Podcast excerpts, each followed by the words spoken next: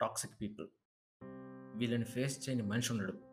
ఈ బిహేవియర్ని మీరు మీ ఫ్రెండ్ జోన్లో ఒకడో మీ రిలేటివ్స్లో ఒకడో లేదా మీ వర్కింగ్ స్పేస్లో ఒకళ్ళలోనో మీరు చూడొచ్చు. వీళ్ళు మీ లైఫ్లో ఉన్నారంటే మీ లైఫ్లో నెగిటివ్ ఆరా కూడా ఉన్నట్లే. మీలో ఉన్న పాజిటివిటీని వీళ్ళు ప్రతిసారి డిస్టర్బ్ చేస్తుంటారు. అయితే ఈ టాక్సిక్ పీపుల్ని చాలా సింపుల్గా గుర్తించవచ్చు ఎలా అంటే వీళ్ళ నోట్ నుంచి థ్యాంక్స్ సారీ ఈ రెండు పదాలు చాలా రేర్గా వస్తుంటాయి. ఎందుకంటే వీడికి గ్రాటిట్యూడ్ ఉండదు. అండ్ అవతల వ్యక్తి తాలూకు ఫీలింగ్స్ కానీ టైమింగ్ కానీ వీడు వాల్యూ ఇవ్వడు. అంటే ఇవ్వాలనే సెన్స్ ఉండదు వీడికి. వీడి లైఫ్లో ఎవరిని మనస్ఫూర్తిగా అప్రిషియేట్ చేయడు. ఒకవేళ చేసినా చాలా ఫేక్గా దానివల్ల వాడికి ఏదో అడ్వాంటేజ్ ఉండాలని ఆలోచిస్తుంటాడు. కానీ వీడిని మాత్రం అందరూ అప్రిషియేట్ చేయాలి. అది కోరుకుంటుంటాడు.